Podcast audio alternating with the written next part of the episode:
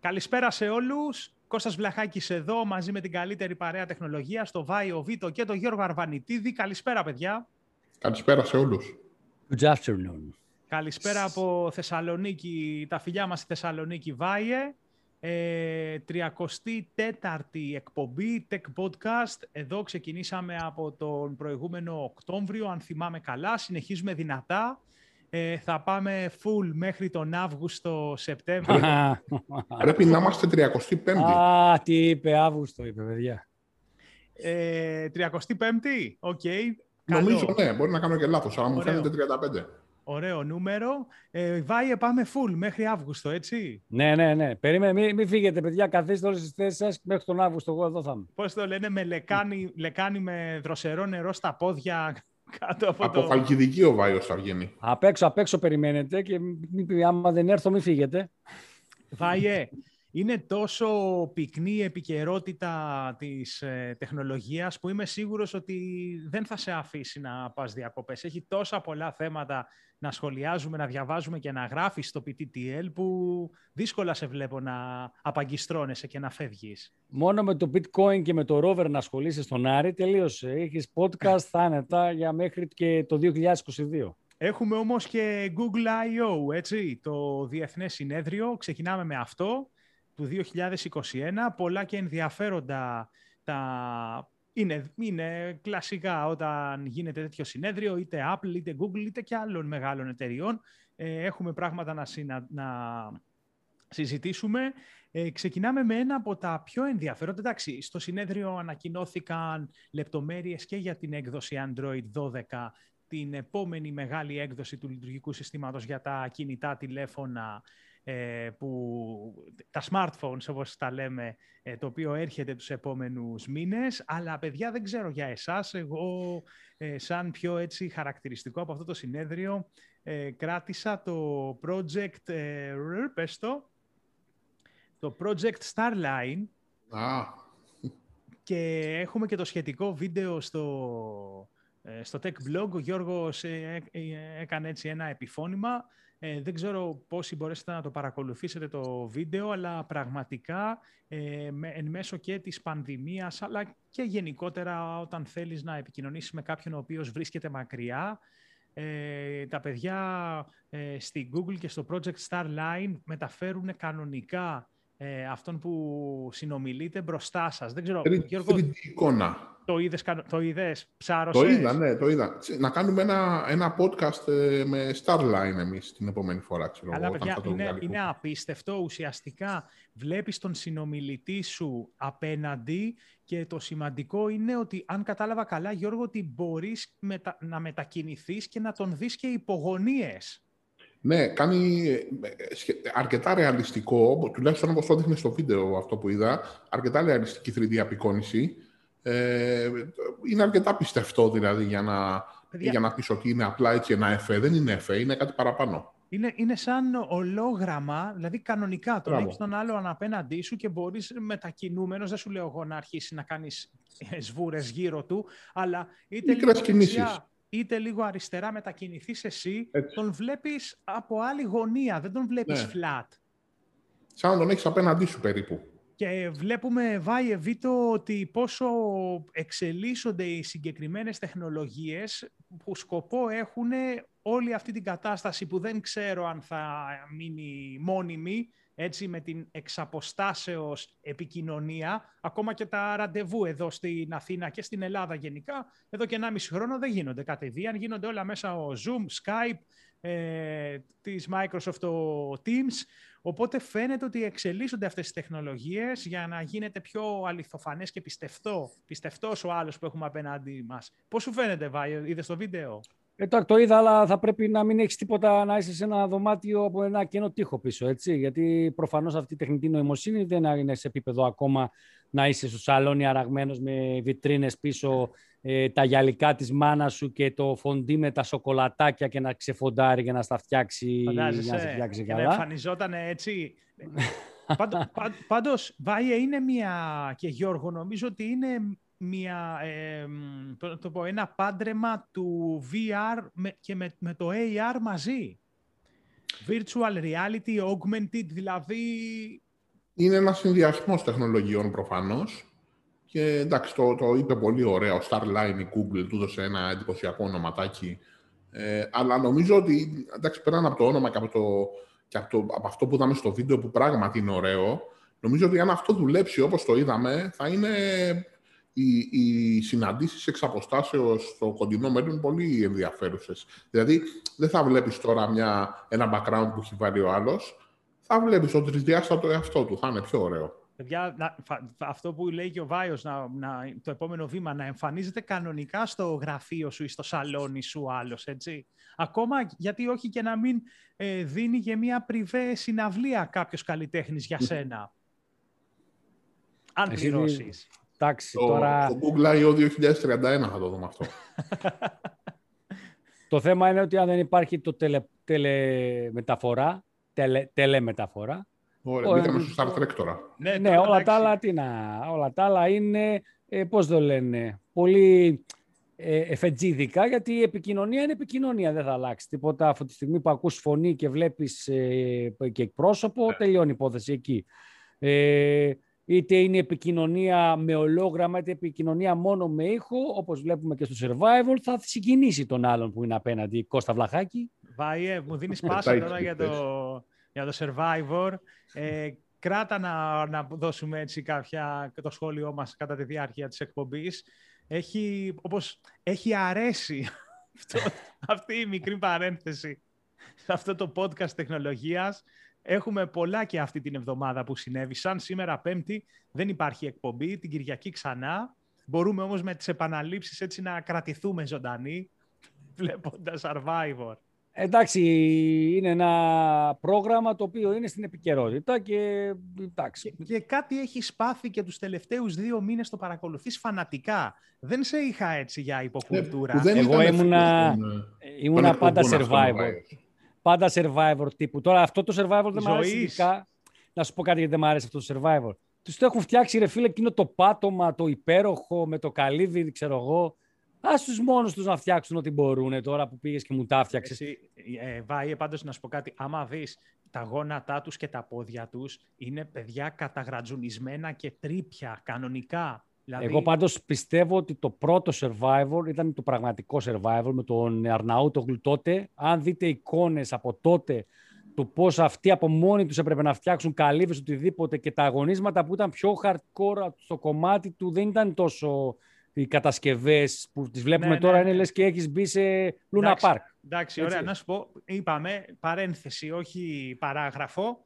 Λοιπόν, να κάνουμε ένα podcast μόνο για Survivor. Ρε, φίλε. Πάμε να κλείσουμε με τις ανακοινώσεις από το Google I.O. Είπαμε Android 12. Έχουν ανακοινωθεί ήδη κάποια πρώτα κινητά που θα λάβουν την beta έκδοση. Μπείτε techblog.gr για να το δείτε. Επίσης κάτι της τελευταίας στιγμής ε, έχουμε και έναρξη της διάθεση της αναβάθμισης σε MIUI 12,5 για το Xiaomi 11 όχι, όχι Android 12, στο Android 11 MIUI 12,5.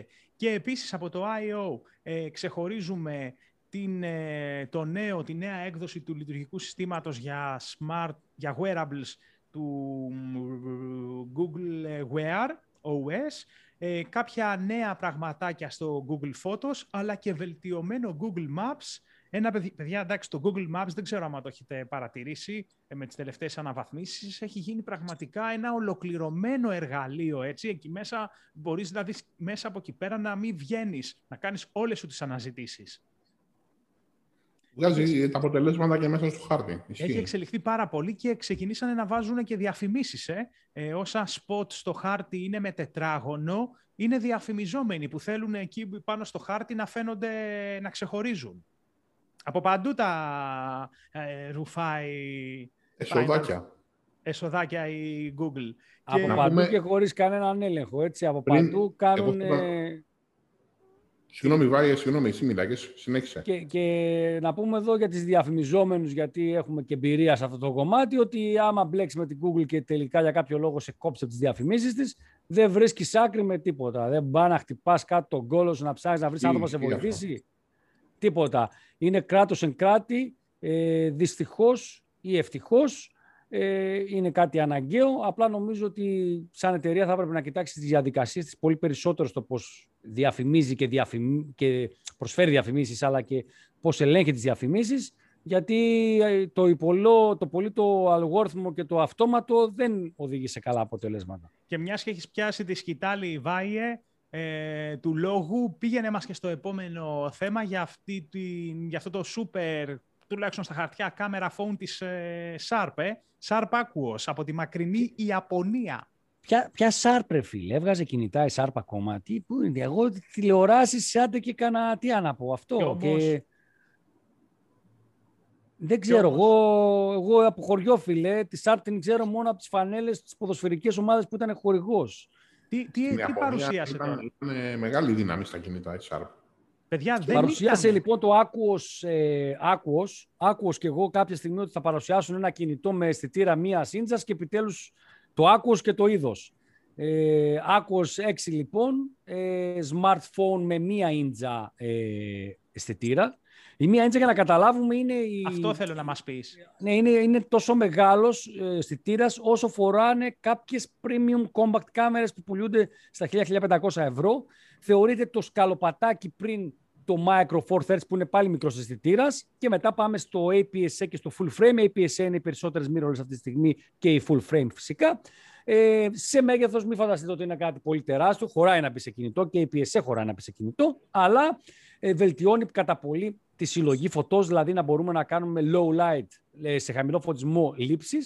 Ε, να πούμε βέβαια ότι είναι και το πρώτο το οποίο έχει ε, και λαϊκά ε, φακό, ε, σου μικρόν φακό. Το σου μικρόν δεν σημαίνει ότι είναι σου μικρόν. Αν ήταν θεσσαλονικιώτικος ο φακός, αυτός θα ήταν σε μικρόν και όχι σου μικρόν. Αλλά το σου μικρόν είναι τεχνο, τεχνο, ε, τε, αρχιτεκτονική φακού που είναι της ΛΑΕΚΑ, έχει και κάποιες άλλες αρχιτεκτονικές, σου μικρόν φακό. Να πούμε βέβαια ότι δεν είναι το πρώτο με μία σύντζα αισθητήρα και με ΛΑΕΚΑ φακό, καθώς υπήρχε το Panasonic CM1 ε, πιο παλιά, το οποίο είχε ανακοινωθεί από την Panasonic δεν είχε προχωρήσει πάρα πολύ, ήταν κουμούτσα λίγο. Αυτό το βλέπουμε πιο μαζεμένο και βλέπουμε ότι έχει μόνο μία κάμερα. Μία κάμερα με ένα φακό 19 mm δηλαδή ευρυγόνιο και ανάλυση 20 MP. Με άλλα λόγια, επειδή είναι μεγάλος ο αισθητήρας, δεν χωράει εδώ να βάλουμε πολλές κάμερες και τηλεφακό και μάκρο, άρα περιοριζόμαστε. Ναι, αλλά φαίνεται ότι αυτό που είπες, ότι σε low light καταστάσεις θα κάνει καλή δουλειά, γιατί όσο μεγαλύτερος είναι ο αισθητήρας, τόσο περισσότερο φως μπορεί να ε, απορροφήσει, άρα να βγάλει και πιο φωτεινές φωτογραφίες και σε κανονικό περιβάλλον, αλλά και σε συνθήκες χαμηλότερου φωτισμού. Βέβαια, το μειονέκτημα, το μειονέκτημα υπάρχει, έτσι, με 19 χιλιοστά, δηλαδή αυτό που λέμε ευρυγόνιο φακό, δεν βγάζεις πορτρέτα που να πεις ότι... Α, του, γιατί τα πορτρέτα, να ξέρουμε και το έχουμε πει φορές, χρειάζονται, βγαίνουν πιο ελκυστικά στο μάτι όταν χρησιμοποιείς τηλεφακό, γιατί ο τηλεφακός έχει ένα, μια ιδιότητα σλιμάρει τις φιγούρες.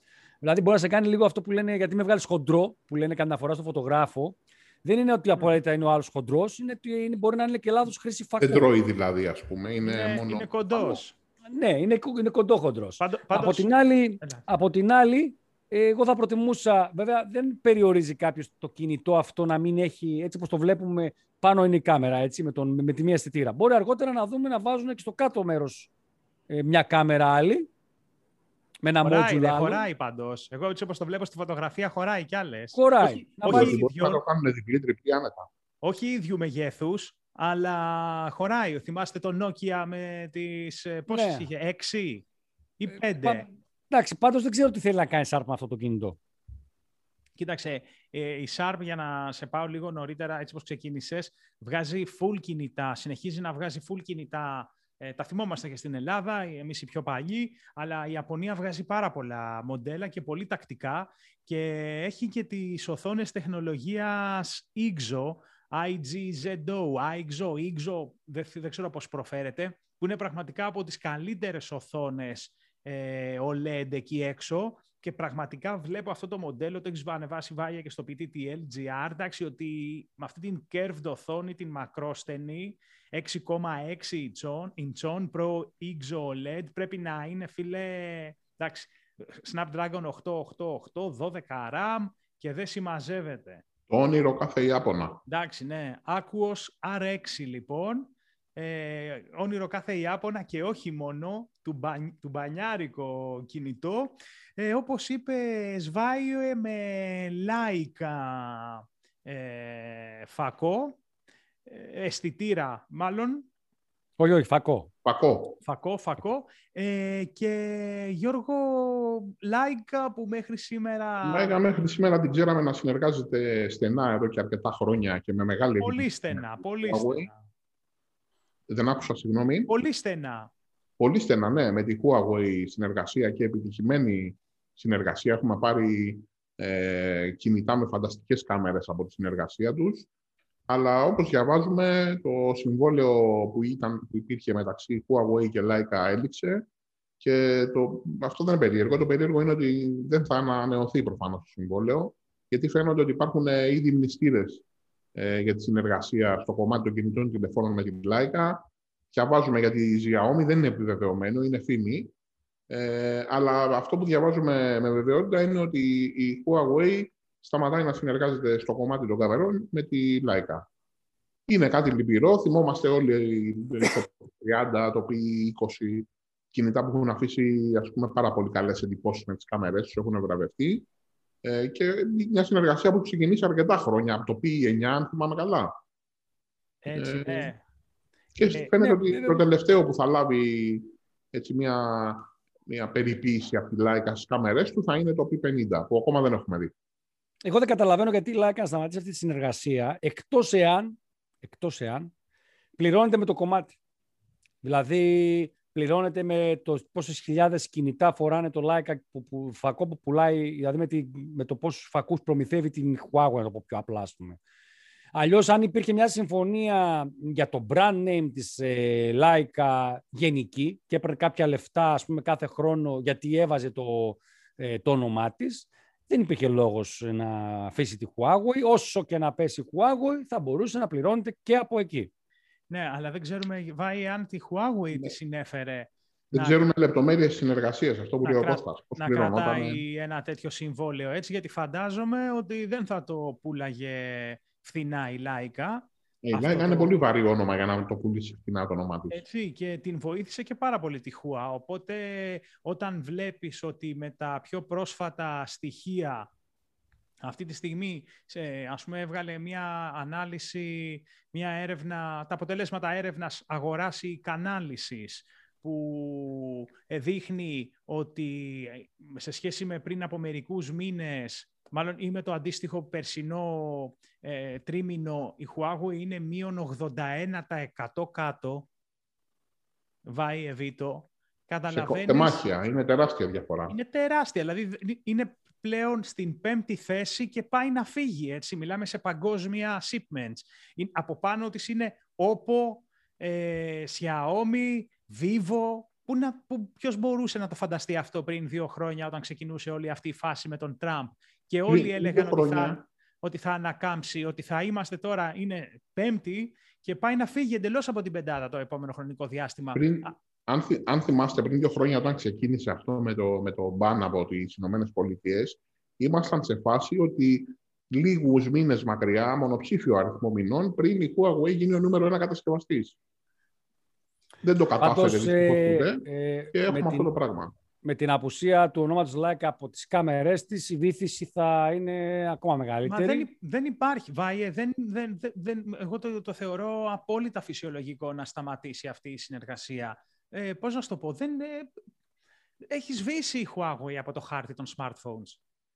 Δηλαδή το P50 Pro που ανέφερε πριν ε, ο Γιώργος και λέει ακόμα δεν το έχουμε δει. Ναι, θα το δούμε. Ποιος θα έχει στα χέρια του το, το P50 Pro; Είναι σαν το P40, ποιος το έχει; Ε, εντάξει, κάποιοι το έχουν. P40, P40 Pro το, έχουν, το, έχει φέρει, το, έχουν, το έχει φέρει και η Wind, ήταν η πρώτη που το έβαλε και στα 5G. Είναι, Κώστα, δεν συγκρίνεται με την κυκλοφορία ας πούμε, του P30.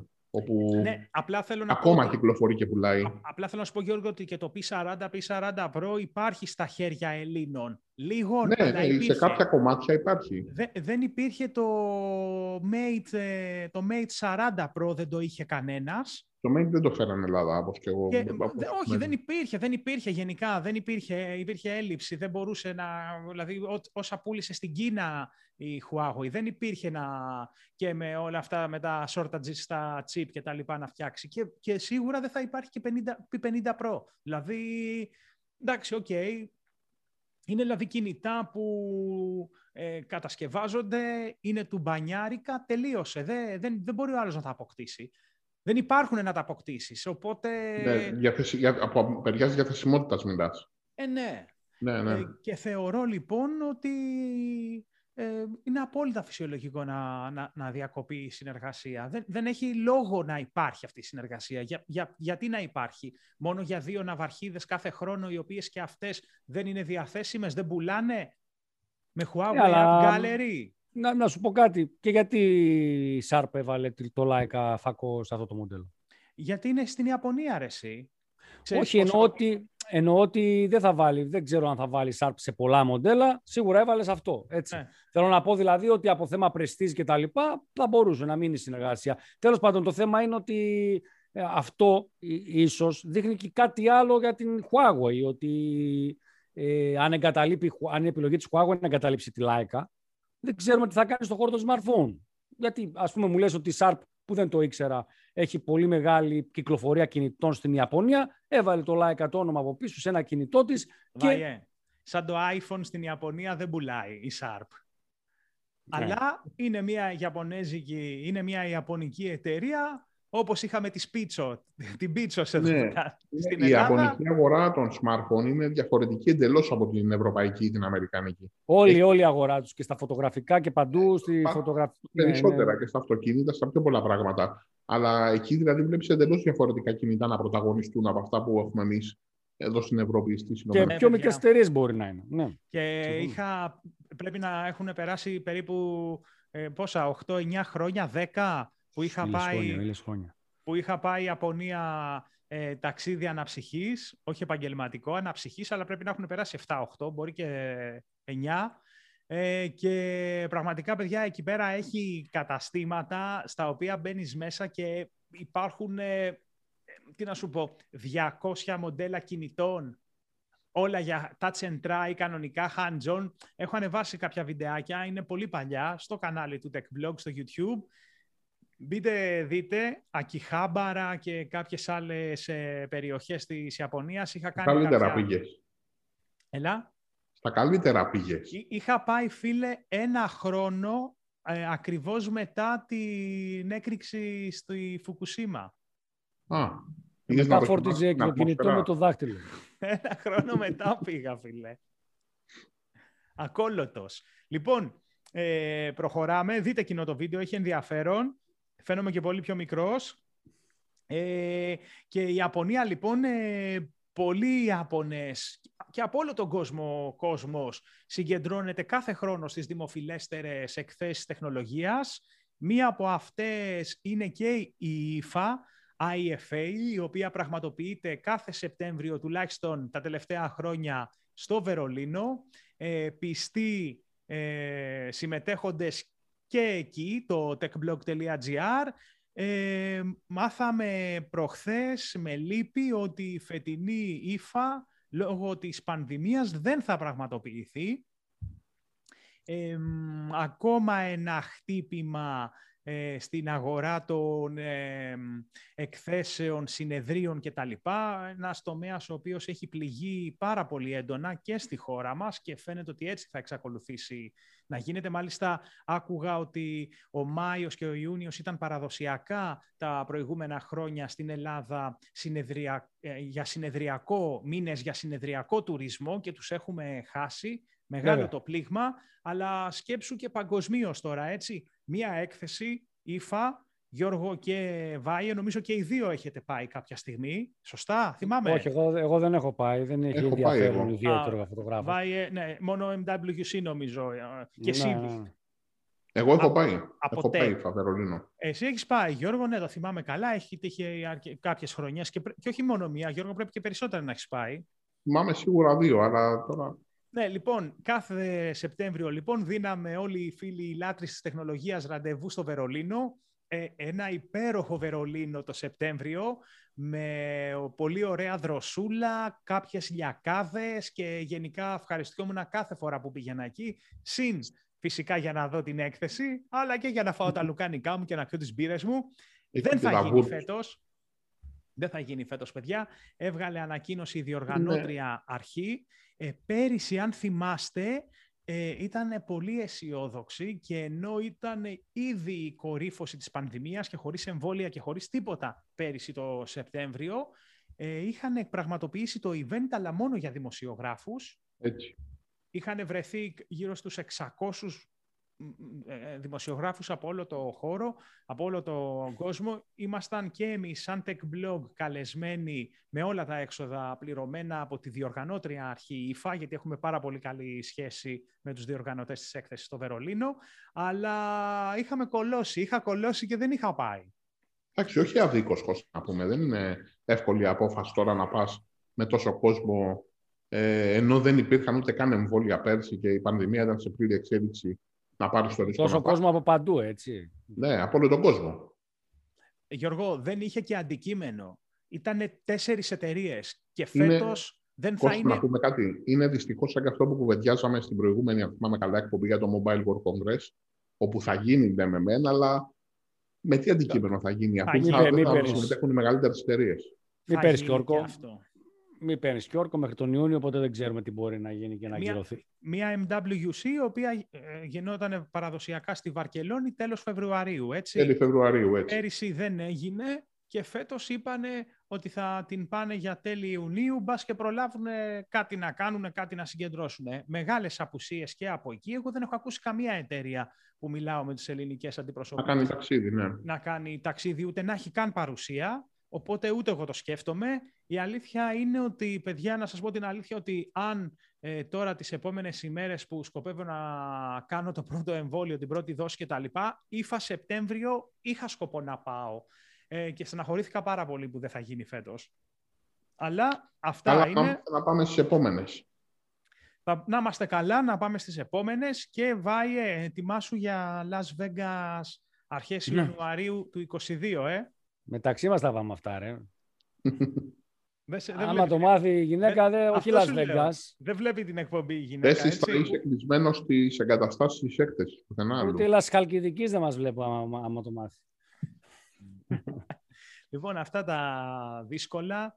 Ε, εν μέσω όλης αυτής της φάσης που ζούμε, λέγαμε πριν για ολογράμματα από Google Starlink, ε, Starline δεν θυμάμαι, ε, πώς το είπαμε, λέμε τώρα για, ε, ξέρεις, να μην γίνονται εκθέσεις, άλλη φάση. Αλλά, Βάιε, θέλω να μας πας και στο επόμενο θέμα, γιατί το GDPR είναι μια φάση η οποία τώρα δύο χρόνια, δυόμιση ψαχνόμασταν. Τι έγινε, ακόμα κάποιες εταιρείες δεν έχουν ε, ε, προσαρμοστεί; Και ούτε θα προσαρμοστούν, γιατί μιλάμε για ελληνικές εταιρείες οι οποίες έχουν καταβάσει μια μπακαλίστικη λογική στο πώς λειτουργούν. Έτσι φαίνεται.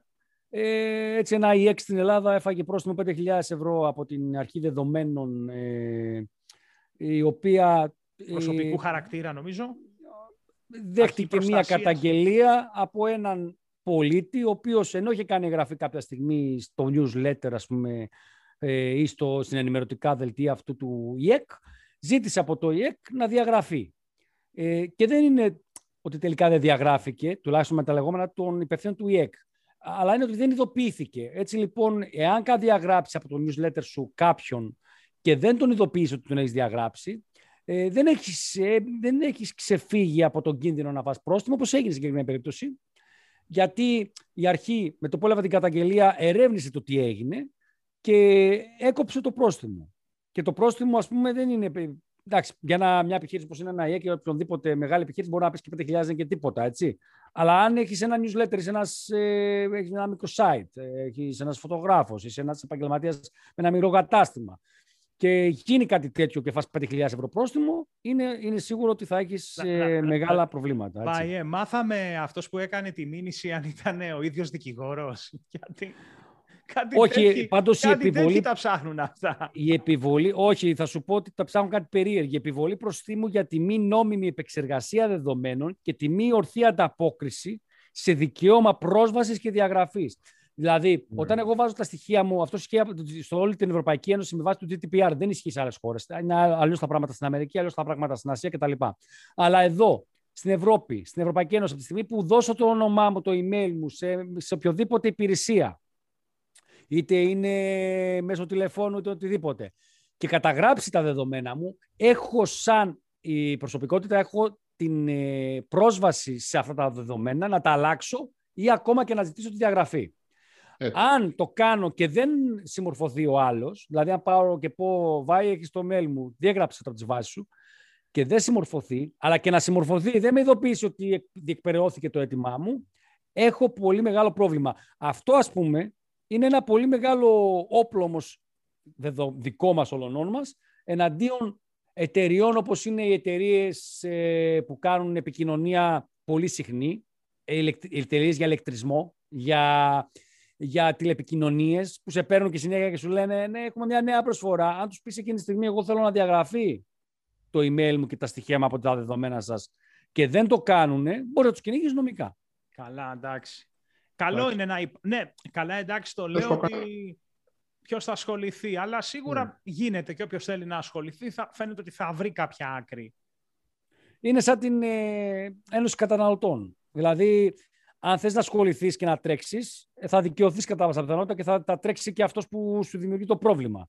Αλλά αυτό που λέτε, απλά είναι και, και ελληνικό αυτό το στοιχείο, έτσι. Mm. Ζαμανφού. Λίγο Εγώ πάντως θα πω τη γνώμη μου για το θέμα αυτό, ότι ε, εφόσον η εταιρεία αυτή τελικά ναι, μεν ε, διέγραψε, έκανε, ικανοποίησε το αίτημα του ανθρώπου που το ζήτησε και δεν τον ειδοποίησε, που είναι λάθος, θεωρώ ότι τα 5.000 ευρώ είναι πολύ μεγάλο πρόστιμο για κάτι που έκανε, αλλά δεν τον ειδοποίησε. Αν αδιαφορούσε και ε, τον έγραφε και δεν πραγματοποιήσει το αίτημά του, ναι, για καλό θα τις κάνανε. Αλλά νομίζω ότι στη συγκεκριμένη περίπτωση θα αρκούσε τουλάχιστον για αρχή πιθανόν και μία σύσταση. Είναι εγώ, νομίζω ότι, εγώ νομίζω ότι απλά το είπαν ότι το διαγράψανε. Για μένα πιστεύω ότι δεν το διαγράψανε. Απλά το είπαν ότι αυτά το διαγράψαν. Και πού μπορεί να μας αποδείξει κάποιος ότι το διαγράψαν και δεν τον ειδοποίησαν. Γιατί όταν θα τον, ειδοποιήσει, όταν θα τον ειδοποιήσει, έχει το άλλο στο mail ότι μου στείλαν το mail την τάδε ημερομηνία το διαγράψανε. Τώρα το να πω εγώ ότι το διέγραψα και δεν τον ειδοποίησα τον άλλον, δεν υπάρχει πιστοποίηση. Βάιε, ναι. είναι πολύ σημαντικό πάντα να ξέρουμε τι λέμε και να είμαστε σίγουροι γιατί, για να γνωρίζουμε, μάλλον να, να μπορούμε να καταλάβουμε ποιες είναι οι συνέπειες αυτών που λέμε, των λεγόμενων μας, έτσι. Και αυτό το λέω γιατί θα δίνω πάσα στο επόμενο θέμα του, που θα μας παρουσιάσει ο Γιώργος, που έχει να κάνει με τον Elon Musk και τα λεγόμενά του στο Twitter, τα οποία, Γιώργο, εδώ και 8 ημέρες, πόσες μέρες, τι έχει συμβεί στην αγορά των κρυπτονομισμάτων. Το, το είχαμε πει έτσι, εγώ το είχα πει στην προηγούμενη εκπομπή, αν θυμάστε λίγο, να πω όχι εκνευρισμένος, αλλά λίγο σκεπτόμενος ότι κάνει, ότι προσπαθεί να μανιφιουλάρει την αγορά των κρυπτονομισμάτων. Και το είχα πει έτσι, νομίζω ήταν θεώρησα όταν την είδα μετά την εκπομπή ήταν και λίγο υπερβολικό.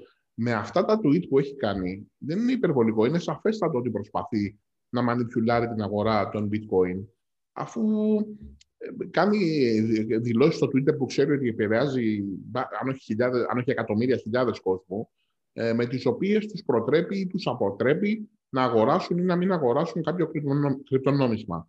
Οι φίλοι λοιπόν του bitcoin αυτή τη στιγμή, και θεωρώ όχι αδίκως, τα έχουν βάλει μαζί του. Σου λέει εσύ θα ανεβοκατεβάζει την τιμή του bitcoin με βάση τα όσα λες; Δεν γίνεται. Από την άλλη να πούμε κιόλας ότι ο φίλος μας, ο Elon Musk, τον οποίο τον θαυμάζουμε για πολλά πράγματα, όχι αδίκως πάλι, ε, έχει μανιπιουλάρει παρότερα, παλιότερα με δηλώσεις του, έχει προσπαθήσει τουλάχιστον να το κάνει, ε, την αγορά των μετοχών. Γι' αυτό όμως επειδή υπάρχει ρυθμιστική αρχή στις ΗΠΑ, έχει φάει πρόστιμο. Εδώ μάλλον έχει βρει ε, λίγο το, την κατάσταση λίγο πάτε κύριε Λέστε, επειδή δεν ελέγχονται από κάπου τα κρυπτονομίσματα. Και ε, με την επιρροή που έχει, ε, επηρεάζει κόσμο, μάλλον προς όφελός του. Δεν το μπορούμε να το αποδείξουμε αυτό, αλλά δεν βρίσκω κάποιον άλλο λόγο να το κάνει. Παιδιά, γίνεται, αυτή τη στιγμή γίνεται χαμός στην αγορά των κρυπτο. Ε, Έτσι ε, επικρατεί μια αναμπουμπούλα άνευ προηγουμένου. Ε, η πτώση είναι κατακόρυφη. Ε, μιλάμε, έχει χάσει τόσο το bitcoin όσο και σχεδόν όλα τα κρυπτονομίσματα σημαντικό μέρος της αξίας του. Θυμάστε που συζητάγαμε πριν κάμποσες εβδομάδες για εκείνο το κρυπτονόμισμα με το λογότυπο που έχει ένα σκύλο, το Dogecoin. Το Dogecoin, ναι. Ότι ανέβαινε μπάλα πριν τρει-τέσσερι εβδομάδες και όλοι χαιρόντουσαν όσοι είχαν αγοράσει. Παιδιά, είναι 50% κάτω τις τελευταίες μέρες. Εντάξει, ε, έχουν είναι η φύση της αγοράς όμως. Αυτό το ξέρουν όσοι παίζουν. Αέρας, δεν ξέρω κι εγώ, δισεκατομμύρια βέβαια και αέρας ήταν, έτσι, δισεκατομμύρια ε, δολάρια ε, από αυτή την πτώση γενικά των κρυπτο και κανείς δεν ξέρει πού μπορεί να σταματήσει. Αλήθεια. Έτσι διαβάζω ότι... Τίποτα. Θα αρχίσει να ανεβαίνει όταν αυτοί που πουλήσανε στα πολύ ψηλά ποσά ε, και έχουν γνώσεις για να χειριστούν ορισμένα πράγματα, θα αποφασίζουν πάλι να αγοράζουν σε χαμηλή τιμή. Όλοι αυτοί λοιπόν που βγάλανε λεφτά από αυτή την πτώση, πουλώντας ψηλά, θα ξαναγοράσουν όταν πάει κάπου χαμηλά που θα θεωρήσουν αυτοί ότι εδώ είμαστε καλά για να αγοράσω και επειδή θα αρχίσουν να αγοράζουν μαζικά θα αρχίσει να ανεβαίνει. Μέχρι να αποφασίσουν όλοι αυτοί πάλι να πουλήσουν μαζικά και να ρίξουν την τιμή. Και φυσικά σε αυτό οφείλεται και τα λεγόμενα του Μάσκ και οι κινήσεις της Κίνας και οτιδήποτε γίνεται και τα λοιπά που σίγουρα δεν διευκολύνουν τα πράγματα. Έτσι. Πάντως αυτή τη στιγμή επικρατεί αναβρασμός, ε, όλα είναι στο κόκκινο ε, ουσιαστικά αυτό που συμβαίνει τώρα ε, ονομάζεται με χρηματιστηριακούς οικονομικούς όρους bear market, δηλαδή σαν να πατάει μία αρκούδα που έχει πολύ μεγάλο βάρος την, ε, την γραμμή που ανεβοκατεβαίνει οι μετοχές, οπότε πατώντας τη έχει δεχθεί καθίζηση. Χθες το διάβαζα αυτό και μου άρεσε. Bear market λοιπόν αυτή τη, τη στιγμή και κανείς δεν ξέρει τι γίνεται. Ε, πάντως, ε, ε, πραγματικά επικρατεί αναβρασμός. Ε, είναι όλα στο κόκκινο. Έχουν χαθεί μεγάλα ποσά και α, επίσης και μεγάλα ανταλλακτήρια, όπως το Coinbase αλλά και το Binance, όπου μπορεί κάποιος να μπει και να αγοράσει, να πουλήσει μέσα από εκεί πέρα κρυπτονομίσματα, πληρώνοντας μια, ένα ποσό. Ε, πως, ε, μιας, ένα ποσοστό ανάλογα της συναλλαγής και αυτά τις προηγούμενες χθες μάλλον και προχθές ήταν, δεν μπορούσε κάποιος να μπει μέσα, πουλάγανε όλοι ε, σύσσωμοι, παιδιά, χαμός. Και είναι τα ανταλλακτήρια είναι, είναι πολύ σημαντικό κομμάτι στην αγορά των κρυπτονομισμάτων γιατί μπορεί να πετύχεις κάποιο αναξιόπιστο και να χάσει τα χρήματά σου ή μέρος από αυτά. Και είναι ο, χει, ο χειρότερος σύμβουλος ο πανικός, αλλά πραγματικά δεν φαίνεται να έχει σταματημό η πτώση. Χωρίς πλάκα.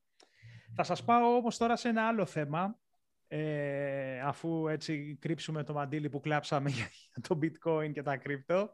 Ε, θα σας πάω σε πτώση, και μάλλον όχι πτώση, download θα έλεγα, κατέβασμα. Δεν ξέρω αν διαβάσατε την πρόσφατη έρευνα σχετικά με τον μέσο όρο download και upload ε, στις εταιρείες κινητής τηλεφωνίας στην Ελλάδα. Κάποιοι δάκρυσαν ε, από τα γέλια, ε, διαβάζοντας ότι ο μέσος όρος στη χώρα μας είναι στο download το 82,5 Mbps και το upload 16,8. Μιλάμε για την κινητή τηλεφωνία, έτσι, όχι για σταθερό ίντερνετ. Εκεί ναι. πέρα είναι πολύ πιο κάτω αυτά τα νούμερα ούτως ή άλλως ε, στα χαρτιά, αλλά και ακόμα χειρότερα στην πράξη.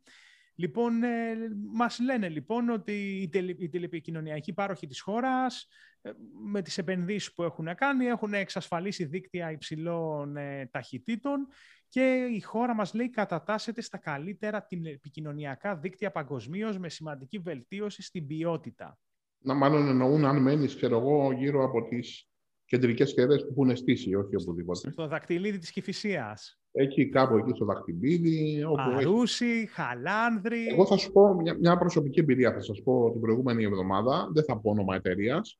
Αλλά στο αεροδρόμιο, στο Ελευθέριος Βενιζέλος, που εικάζω ότι επειδή είναι ένα αεροδρόμιο πρέπει να έχει καλές κεραίε και καλή σύνδεση, ότι με 4G Plus router πάνω από 40-45 Mbps download δεν είδα ποτέ.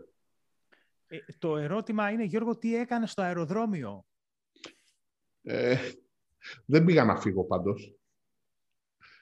Πήγα για δουλειά εδώ στην εταιρεία που εργάζομαι και ah, okay. ένα 40 plus router.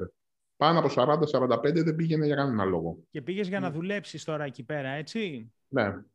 Και σύνδεσες το, το 4G Plus ε, Wi-Fi modem router. Ε, ναι, που φαντάσου είπα. ότι σε καλό σημείο με την κεραία την έβλεπα απέναντι από το router, δεν έπιανε. Πάνω από τόσο που σας είπα, τέλος πάντων. Δεν μιλάμε έπιανε ή για δεν το σε ελευθερίο αφήνανε. Βενιζέλο. Ή δεν σε αφήσανε να πιάσει γιατί σου λένε τι ήρθε αυτός τώρα να κάνει εδώ; Λες να μου βάλανε κανένα τζάμερ να πούνε ε, πού πάει αυτός; Yep. Πάντως τα πράγματα δεν ξέρω. Ε, η προσωπική μου άποψη είναι ότι έχουν καλυτερεύσει σε σχέση με τα προηγούμενα χρόνια. Είμαι σίγουρος βέβαια ότι αυτό δεν ικανοποιεί κάποιους που μπορούν να, μπορεί να ακούν τώρα την εκπομπή, να μας βλέπουν στο YouTube και να λένε ε, τι λέει ο, ο Μπίπ, ας πούμε, εδώ πέρα δεν πιάνει τίποτα. Δεν ξέρω τι συμβαίνει σε όλη την επικράτεια, αλλά μ, τουλάχιστον στη, στα αστικά κέντρα, όπως η Αθήνα, ε, Αυτό πλέον- αλήθεια, έχει βελτιωθεί η κατάσταση. ναι, Ε, και Δεν έχει νι- πλέον αυτό που Ε, λέγαμε τρύπες ναι, που δεν έπιανε, πλέον δεν υπάρχουν. Δεν υπάρχουν. Τα νούμερα αυτά που ανακοινώνουν ούτε αυτά υπάρχουν. Ε, να το πούμε και αυτό, Γιώργο. Ναι. Να το πούμε Δεν και αυτό. υπάρχουν ε, με την καλή έννοια. Γι' αυτό Ε. τα- το, το λέω. Έτσι το λέει ο Γιώργος. Όχι, δεν υπάρχουν στην ουσία. Πείτε μας, πείτε μας την Είναι εμπειρία σας. φανταστική, ε. Αφήστε κάποιο σχόλιο και πείτε μας τις- την εμπειρία Ναι, σας. αυτό, αυτό θα ήταν χρήσιμο που λέει ο Κώστας, να μας αφήσει όποιος παρακολουθεί ένα σχόλιο από κάτω περίπου τι ταχύτητες πιάνει εκεί που βρίσκεται. Περιοχή και ταχύτητα. Περιοχή, ταχύτητα και τηλεπικοινωνιακός πάροχος. Ναι. Πάντως, οι μετρήσεις ε, λέγεται ότι πραγματοποιήθηκαν μέσα από το speed test, έτσι. Ε, Είναι γνωστή της- υπηρεσία στο Ιντερνετ. Ναι, της, τώρα δεν θέλω να το προφέρω. Όκλα, ούκλα, ο, Ε. όκλα, πώς προφέρεται; Κάπως έτσι, Κώστα. Κάπου, Το κάπως έτσι. WOKLA, ούκλα, όκλα, ε, που είναι πολύ γνωστή, έχει το speedtest.com. Ε, μέσα από εκεί πέρα, λέει, έχουν προέρθει τα αποτελέσματα των μετρήσεων. Δεν Εγώ από εκεί ξέρουμε μέτρησα, να ξέρετε. αν μπορούμε να το αμφισβητήσουμε. Πάντως, ο Βάιος θα μας πει τώρα, ε, αν αμφισβητείτε ε, η προσγείωση του, του πρώτου κινέζικου ρόβερ ε, στον Άρη, όντως. Ποιος το είπε. Έχουμε αυτό; Κινέζο Elon Musk. Ποιο ποιος είναι αυτός που το αφισβητεί τώρα να βγει να μας μιλήσει εδώ, να μας πει τι, τι έχει, να μας πει για τα trails που αφήνουν τα αεροπλάνα και μας ψεκάζουν. Τι πήγε όντως, ε, προσγείωσαν οι Κινέζοι ρόβερ στον Άρη; Αχ, γατάκια. Θα γίνει Κομμουνιστικός battle. θα γίνει ο Άρης. Ούτως ή άλλως λέμε, ο κόκκινος πλανήτης. Ανήκει δικαιωματικά στην Κίνα. Ω, σωστό, κόμματος. σωστό. Θα, θα κάνει battle το ρόβερ με το, με το αμερικάνικο; Θα φωτογραφίζει το ένα το άλλο ή σαν τον αστυνόμο Σαΐνη θα δούμε να βγάζει τριώνια, σφυριά και... ναι, ναι, robot wars και έτσι. Ο, ο Zhurong, που είναι ο θεός της φωτιάς Έλα. του κινεζι... της κινέζικης μυθολογίας, έτσι, ε, και πήγε στον θεό πολέμου της ελληνικής μυθολογίας. Προσγειώθηκε λοιπόν πριν δύο μέρες. Ε, το rover αυτό βρίσκεται στην, ε, στην Tianwen 1 αποστολή. Βρισκόταν σε τόσο καιρό σε τροχιά γύρω από τον Άρη. Ε, ε, βρ- και τόσο καιρό, πόσο καιρό, δηλαδή σχεδόν δύο-τρεις μήνες είναι εκεί πέρα στον, σε τροχιά. Είχε φτάσει μια εβδομάδα, την ίδια εβδομάδα που είχε φτάσει και το Perseverance. Απλά το Perseverance της NASA με το που έφτασε προσγειώθηκε. Αυτοί οι Κινέζοι για κάποιο λόγο σου είπε, παιδί μου, γιατί, γιατί αβιαζόμαστε. Α το να γυρνάει εκεί πέρα να, να, να δούμε πόσο αντέχει. Προσγειώθηκε λοιπόν, όλα καλά. Μάλιστα, χτες οι Κινέζοι ε, στείλαν και τις πρώτες φωτογραφίες και βίντεο από τον Άρη, ε, δημοσιεύσανε μάλλον, και να πούμε εδώ ότι είναι μια μεγάλη ιστορική στιγμή για την Κίνα και γενικότερα για την ανθρωπότητα, καθώς είναι η δεύτερη χώρα που καταφέρνει να προσγειώσει όχημα στον Άρη. Έχουν προηγηθεί, είναι το έκτο ρόβερ, έχουν προηγηθεί τα πέντε προηγούμενα της NASA, ε, από, την, ε, από, τον, από το 1970, όταν είχε ξεκινήσει οι πρώτες αποστολές, ε, από την Σοβιετική Ένωση είχαν ξεκινήσει οι πρώτες αποστολές, οι οποίες όμως δεν φτάσαν όλες να προσγειωθούν έτσι και να, να, να προσεδαφιστούν, Ναι. συγγνώμη. Είναι, ο Άρης είναι ο πλανήτης με τις ε, περισσότερες αποτυχημένες προσπάθειες για προσγείωση. Γι' αυτό. 19 αποστολές στον Άρη μέχρι στιγμής θεωρήθηκαν επιτυχημένες και 8 διαστημόπλια βρίσκονται σε ενεργή ε, υπηρεσία σε τροχιά γύρω από τον Άρη, ενώ μόλις τρία αυτή τη στιγμή έχουμε στο, πλα- στον πλανήτη Άρη πάνω, το Curiosity, το παλιό το Rover, το Perseverance το καινούριο και τον Zhurong των, ε, των Κινέζων. Τώρα, οι Κινέζοι θέλουν ε, να κάνουν μια πρωτιά όμως. Γιατί δεν είναι η πρωτιά αυτή που φέρανε. Είναι η πρωτιά για τη χώρα τους, δεν είναι η πρωτιά στην ανθρωπότητα. Σκοπεύουν λοιπόν να είναι το πρώτη αποστολή, η πρώτη αποστολή που θα φέρει πράγματα πίσω από τον Άρη. Δηλαδή θέλουν να, με κάποιο τρόπο να πάρουν πετρώματα κτλ. Και, και να είναι αυτή η αποστολή που θα τα φέρουν πίσω στον Άρη. Με την τύχη που μας δέρνει, προβλέπω ότι μετά τον κορονοϊό οι Κινέζοι θα φέρουν κανέναν ιό από τον Άρη και δεν θα μείνει κολυμπηθρόξο. Αρι, αριανοϊό θα φέρουν. αριανοϊό. Μην φέρουν κανένα εξωγήινο μέσα σε κανένα πέτρωμα και ξυπνήσει και δούμε κανένα γκοτζίλα, κανένα τέτοιο τύπου. Να σου πω, ε, λες να τα καταφέρουν οι Κινέζοι. Πάντως θυμάμαι ότι και το Perseverance ε, έχει ε, πρόβλεψη ώστε κάποια στιγμή να εκτοξεύσει ένα πυραυλάκι με πετρώματα και σε μελλοντική ε, αποστολή των Αμερικανών που θα πηγαίνει γύρω από τον πλανήτη Άρη να καταφέρει να το συλλέξει για να τα φέρει πίσω. Πάντως ε, ε άρα ότι... θα είναι κόντρα αυτών των δύο χωρών. Ακριβώς, ότι υπάρχει ένας ψηλοανταγωνισμός πλέον ε, ε, και να σκεφτούμε ότι η Κίνα είναι μια μεγάλη υπερδύναμη η οποία ε, ας πούμε δεν έχουμε δει άλλες χώρες, Γερμανία, ε, μεγάλες χώρες τεχνολογικά αναπτυγμένες να μπορέσουν να έχουν κάνει ένα τέτοιο βήμα. Τίποτα. Η Κίνα όμως είναι μια... Αμερικάνοι. Ναι, η Κίνα είναι μια υπερδύναμη που πλέον ε, δείχνει και, με τις κινήσεις στον επιστημονικό χώρο ότι θέλει τα πρωτεία. Δεν είναι δηλαδή, οκ, okay, μπορεί να μην είναι το πρώτο rover που φτάνει, αλλά θέλει μια πρωτιά. Πάντως, να πούμε και το άλλο, κακομεριά μου, ρε παιδί μου. Τι ρε φίλε. Δηλαδή, ε, πήγε το Perseverance. Βέβαια, έχουν οι Αμερικανοί στο marketing και σε όλα αυτά είναι, είναι πρώτοι, έτσι. Πες μας, πες μας, πού το Αλλά δεν, δεν μάθαμε, δηλαδή εσείς έστειλε τις φωτογραφίες και μας είπαν οι Κινέζοι το ένα είναι από μια κάμερα που έχουμε μπροστά για πλοήγηση, το άλλο είναι από μια κάμερα που έχουμε για αποφυγή εμποδίων.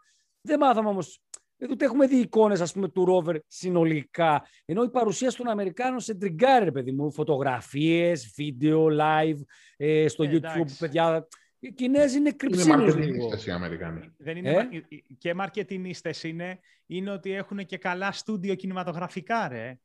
Ότι Γυρίσανε πάντως... κάτι προσγειώσεις, προσελεινώσει. Όχι, εντάξει, αστείευομαι. Ναι, η αλήθεια είναι, βάει, μπήκα και στο, στο PTTL που είδα τώρα να έχεις το θέμα και είναι απλά μια φωτογραφία οι Κινέζοι να χειροκροτάνε ότι φτάσανε. Δεν βλέπω κάτι άλλο. Καρα, καραστι... Αυτό είναι το άρθρο που έφτασε, γιατί έχουμε και το άλλο άρθρο με τις φωτογραφίες, αλλά καραστημένο έτσι, δηλαδή όλοι χαμογελαστοί και τα λοιπά, με τη σημαία πίσω και τα τσαϊτούς να περά.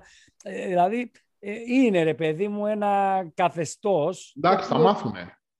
Στην επόμενη θα μάθουνε, θα μάθουνε, δεν διαφωνούμε και πραγματικά ενώ λέγανε ότι στα τέλη του μήνα θα δούμε φωτογραφίες, το βγάλαν την Παρασκευή προφανώς ε, αναλογιζόμενοι ότι πρέπει να δώσουμε στον κόσμο πληροφορίες σχετικά με το τι κάνουμε εκεί. Πάντως, ε, το γεγονός ότι πήγε και η Κίνα νομίζω ότι είναι ένα, μια ταφόπλακα για όσους πιστεύουν ότι αυτά μπορεί να έχουν γυριστεί σε στούντιο και τα λοιπά, καθώς δεν νομίζω μωρέ, ότι... Εντάξει, μην τα συζητάμε άλλο. Αυτά έκανα πλάκα και εγώ πριν. Νομίζω ότι εντάξει, είναι... Αυτό ισχύει, παιδιά. Μα ήταν και, και για το 69 που πατήσαμε στη Σελήνη. Δηλαδή, okay, οι Αμερικάνοι είπαν να το πάτησαν πρώτοι. Αν ήταν ψέμα οι Ρώσοι τότε, το αντίπαλο η Σοβιετική Ένωση, δεν θα το είχε διαψεύσει με στοιχεία. Έτσι ακριβώς. Εκτός αν υπάρχει παγκόσμια συνωμοσία και υπάρχει flat earth, Οπότε μας λένε ψέματα όλοι τους. Θέλω, θέλω Γιώργο, να κλείσουμε σιγά σιγά με κάτι έτσι πιο γήινο. Χαλαρό. Και χαλαρό, ναι, και να μου πεις, ε, να μας πεις τι γίνεται τις εξελίξεις από τη συνδρομητική υπηρεσία το Disney Plus, ε, το οποίο το πότε μέσα στη χρονιά θα έρθει και η Ελλάδα, κάτι τέτοιο έχει ακουστεί και περιμένουμε. Έχει ακουστεί, το περιμένουμε. Ε, προφανώς και είναι στόχος τους για να αυξήσουμε κατακόρυφα τους συνδρομητές. Ε, Παρ' όλα αυτά όμως φαίνεται ότι πάνε αρκετά καλά. Αρχές Απριλίου με, με, ανακοίνωσαν 100, λίγο πάνω από 100 εκατομμύρια συνδρομητές, το οποίο είναι εντυπωσιακό νούμερο για ποιο λόγο. Διότι φανταστείτε ότι το Netflix που είναι χρόνια εκείνο κυρίαρχος στην αγορά, έχει λίγο περισσότερο από τους διπλάσιους αυτή τη στιγμή. Ναι. Ε, καλά, το Netflix άμα συνεχίσει αυτές τις τακτικές που όχι θα κλειδώσω τους κωδικούς, όχι θα κάνω θαράνου, του βλέπω να φτάνει πιο κάτω από το Disney. Ακόμα μόνο στα λόγια είναι, δεν έχει κλειδώσει τίποτα το Netflix πάντως παίζουν κανονικά τα πάντα. Ναι, ναι, ναι, ναι. ναι. Ε, ε, και για το Disney Plus λένε λοιπόν οι, οι ειδικοί ότι εφόσον συνεχίσει έτσι και ανοίγοντας και νέες αγορές, ας πούμε, περιμένουμε και την Ελλάδα και άλλες, ε, μέσα στα επόμενα τρία ή τέσσερα χρόνια αναμένεται να έχει ξεπεράσει τους συνδρομητές που έχει σήμερα το Netflix, να είναι περίπου 230 έως 260 εκατομμύρια συνδρομητές Είναι εντυπωσιακά τα νούμερα και προφανώς και εντυπωσιακά τα έσοδα από από τόσους συνδρομητές που δίνουν δυνατότητα για παραγωγές ε, υψηλού επίπεδου και ποιοτικές. Παιδιά, ξέρετε, εγώ θα ήθελα να δοκιμάσω, δεν το έχω κάνει ακόμα, το Amazon ε, Prime Video. Έχει ναι. τσεκάρει κανένας τι παίζει εκεί πέρα; Το έχω τσεκάρει για να το δοκιμάσω κι εγώ. Ε, η αλήθεια είναι ότι έχω ξενερώσει με το Netflix γενικότερα και με το TV βλέπω να έχει μέσα πλέον, αλλά και με αυτές τις σπασμωδικές κινήσεις επειδή θέλει να αυξήσει τους συνδρομητές του. Ε, και είναι κάτι το οποίο σκέφτομαι να θα πάρω και περιμένω και το Disney και το Apple TV είναι μια επιλογή να πω την αλήθεια αλλά είναι και θέμα συμπεριφοράς, έτσι. Εντάξει, κάποια στιγμή θα, θα κορεστεί η αγορά γιατί δεν μπορεί να έχουμε, το έχουμε ξαναπεί. Δηλαδή δεν μπορεί να πληρώνουμε ας πούμε, κάθε μήνα 2, 3, 5 συνδρομές για να βλέπουμε περιεχόμενο. Μα γι' αυτό δεν καταλαβαίνω γιατί το. Πρέπει να πληρώνω μία ή δύο το πολύ. Γι' αυτό δεν καταλαβαίνω γιατί το Netflix κάνει αυτή την κίνηση που είπε ότι θα κάνει. Γιατί αυτή τη στιγμή, αν κάποιος πληρώνει μια συνδρομή δια του 4 ή δια του 3 και του πεις ότι όχι, σε κλειδώνω, ναι. αυτό δεν θα πάει να πάρει ολόκληρη συνδρομή και οι τρεις θα φύγουν και θα τους χάσει και τους τρεις. Άρα θα χάσει και μία συνδρομή από εκεί. Ε, νομίζω ότι και είναι και θεμητό από τον κόσμο να θέλει πληρώνοντας μια συνδρομή να βλέπει, να, έχει, να, να της πάει διατρία εφόσον, αυτή, εφόσον μπορεί να το κάνει αυτό. Θα το δούμε, Βάγε, θα το δούμε πώς θα ναι. υλοποιηθεί αυτό, αν γίνει. Αυτό, αυτό θα έλεγα και εγώ. Να δούμε πώς yeah. Ναι. μπορεί να γίνει ε, να καταλαβαίνει αν τέσσερα άτομα μοιράζονται. Ακριβώς, γιατί αν ας πούμε, υποθέτεις η συνδρομή είναι οικογενειακή, πράγματι ας πούμε, μπορεί να τσεκάρει την IP και να δει ότι εγώ είμαι σε άλλη IP από ότι είναι ο δεύτερος χρήστη της συνδρομής. Αλλά αυτό δεν σημαίνει ότι δεν είμαστε στην ίδια οικογένεια. Ναι, αλλά Γιώργο, όταν η, Nova τώρα, όταν η Nova σου δίνει δυνατότητα εκτός σπιτιού να βλέπεις το πρόγραμμά της σε κινητό ή σε τάμπλετ, και οι συνδρομητικές ε, εγώ, ε, μην, μην μπερδεύεσαι, δεν διαφωνώ. Εγώ συμφωνώ με αυτό. Δεν πρέπει όχι, όχι, δεν λέω ότι διαφωνείς. Απλά λέω παραδείγματος χάρη η Nova. Σου λέει Nova Go ή τι άλλο υπάρχει. Τώρα, εγώ είχα την Nova πρόσφατα, γι' αυτό το θυμάμαι αυτό. Ναι. Και μπορούσα σε τάμπλετ να δω το πρόγραμμα που ήθελα εκτός σπιτιού. Τι τον νοιάζει τον άλλο να εγώ πληρώνω τη συνδρομή μου αν θα το δίνω στο φίλο μου. Στο... Καλύτερα να σου πει ότι ξέρεις, εγώ σου δίνω μια συνδρομή που είναι για τέσσερις συσκευές. Πού θα είναι οι συσκευές, δεν με ενδιαφέρει. Και μπορεί εγώ να θέλω να πάω στο ξοχικό μου να δω εκεί πέρα Netflix, που το κάνω εγώ, ας πούμε. Στο Μα... καλοκαίρι, ενεργοποιώ το 4G, βάζω το Netflix, που δεν έχει και τηλεόραση τίποτα, και βάζω, ας ναι. πούμε, να δω κάτι. Μα, μα και από το κινητό να μπεις, άλλη IP θα πάρει. Πώς μπορεί Έτσι. ο άλλος να το παντρέψει ότι... Και εσύ, ναι, αυτό που είπες, είμαι στο εξωτερικό, είμαι on the go, τι θα γίνει, δηλαδή θα το κάνει ε, να, να αναγνωρίζει ότι θα πρέπει σε, κάποιο, σε κάποια μέτρα από τη σταθερή σου γραμμή να πιάνει. Πώς θα, πώς θα το υλοποιήσει. Ναι, γι' αυτό λέω ότι πρέπει να περιμένουμε να δούμε πώς θα το υλοποιήσει αυτό το, το, το σενάριο που διαβάζουμε. Να μην υλοποιηθεί. Ναι, ή αν, αν υλοποιηθεί να είναι τέλος πάντων κάτι που δεν θα δεν θα προβληματίζει κάποιον που χρησιμοποιεί τις δύο, τρεις, τέσσερις συσκευές που δικαιούται να χρησιμοποιεί. Ή να κάνει πιο φθηνή τη σύνδεση για έναν μόνο. Ναι. Θες για μία συσκευή, στο μισό η τιμή, ας πούμε. Πά, πάντως, τα νέα, να πούμε και δύο φρέσκα νέα, ότι η, το, η Wind Vision, γιατί υπάρχουν και τα συνδρομητικά OTT ε, για τηλεόραση. Ε, ε, μάθαμε σήμερα ότι η Wind Vision ε, ανανεώθηκε το user interface και συνεχίζει να έχει περιεχόμενο από Eurosport και Discovery HD και έκανε και μία κολεγιά με το Amazon Prime Video. Νομίζω το application είναι στα ελληνικά τώρα πια μέσα από τη συνδρομητική πλατφόρμα τηλεόρασης Wind Vision και ότι βάει το Σάββατο ο τελικός κυπέλου μεταξύ Ολυμπιακού ΠΑΟΚ θα τον δείξει το Κοσμοτέ TV. Δεν ξέρω, θα τον δείξουν και τα ελεύθερα ή είναι αποκλειστικότητα του Κοσμοτέ, μάλλον; Μάλλον, νομίζω ότι δεν ξέρω τώρα μήπως το δείξει κανένα open, αλλά ναι, φαντάζομαι ότι αν έχει ανακοινωθεί ότι θα το δείξει το Κοσμοτέ, λίγο δύσκολο να το δείξει κάπου αλλού.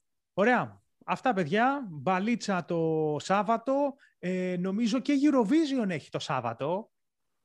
Τελικό.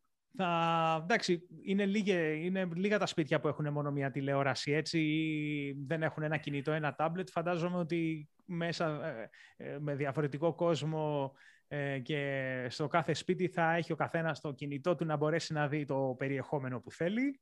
Άρα, εμείς θα λέμε την επόμενη Πέμπτη. Καλή επιτυχία και στις δύο ομάδες. Εβάιε, τι λες, και στις δύο; Όχι, ρε, τι και στις δύο, ρε. Μόνο πάω και υπάρχει, ρε. Ο δικέφαλος του Βορρά να κερδίσει, δηλαδή. Ε. Τι είναι αυτά, ρε. Τώρα πήρε πρωτάθλημα Ολυμπιακός, φτάνει μέχρι εκεί. Άσε να πάρω και τίποτα κανένας άλλος, μοναχοφάιθε. Λοιπόν, θα τα δούμε όλα αυτά, θα τα συζητήσουμε πάλι από κοντά, να είμαστε καλά ε, την επόμενη Πέμπτη. Καλό βράδυ σε όλους. Σας ευχαριστούμε, παιδιά, όλους που μας ακούτε ε, και μας ε, στηρίζετε εδώ από την εκπομπή. Μας ακούτε μέσα από το Google Podcast, Apple Podcast, Anchor.fm, Spotify, αλλά και εδώ ε, όσοι μας βλέπετε στο YouTube να κόβετε και τις φάτσες μας κάθε εβδομάδα, τι φοράμε, πώς είμαστε, πώς τα λέμε. Ε, σας περιμένουμε στο επόμενο επεισόδιο, την επόμενη πέμπτη, εδώ Tech Podcast, με την καλύτερη παρέα τεχνολογία, στο Γιώργο Αρβανιτίδη και το Βάιο Βίτο. Καλό βράδυ, παιδιά! Καλή συνέχεια σε όλους. Καλό βράδυ σε όλους, παιδιά. Καλό βράδυ.